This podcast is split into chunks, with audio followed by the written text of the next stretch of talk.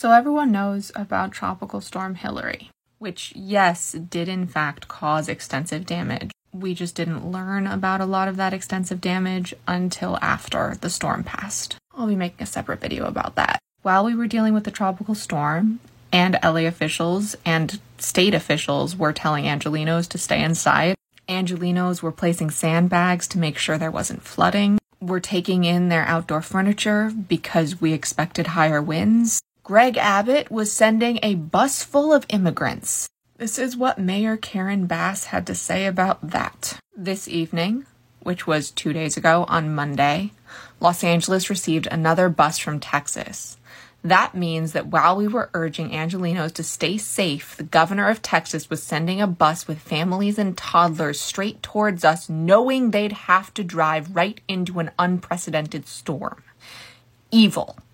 Now, we could accommodate them because the storm didn't do the damage we thought it was going to do in the city itself. But imagine for a second that it had. That immigrants were on their way to Los Angeles, the storm had taken longer to make landfall, and had stayed further west than gone east. We had had the winds we were fearing on top of the constant rain for 24 hours. These immigrants would have been arriving in a natural disaster where all of our shelters and hotels were being used by people who were displaced from the storm, where there was physically no way for them to get to the families that were going to house them, where some of their families probably were displaced themselves. This was a possibility when Abbott sent the busload of immigrants to LA. They left from Brownsville. They arrived in LA at 6:45 p.m. on Monday, which means they left Texas when the eye of the storm was hitting LA.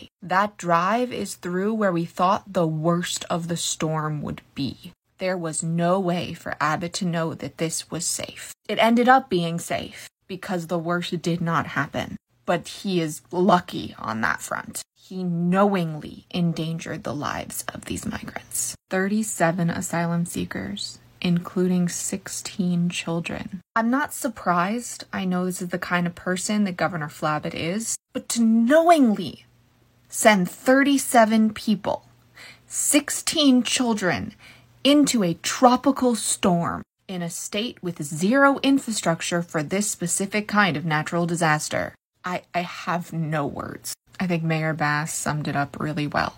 It's evil. Short Cast Club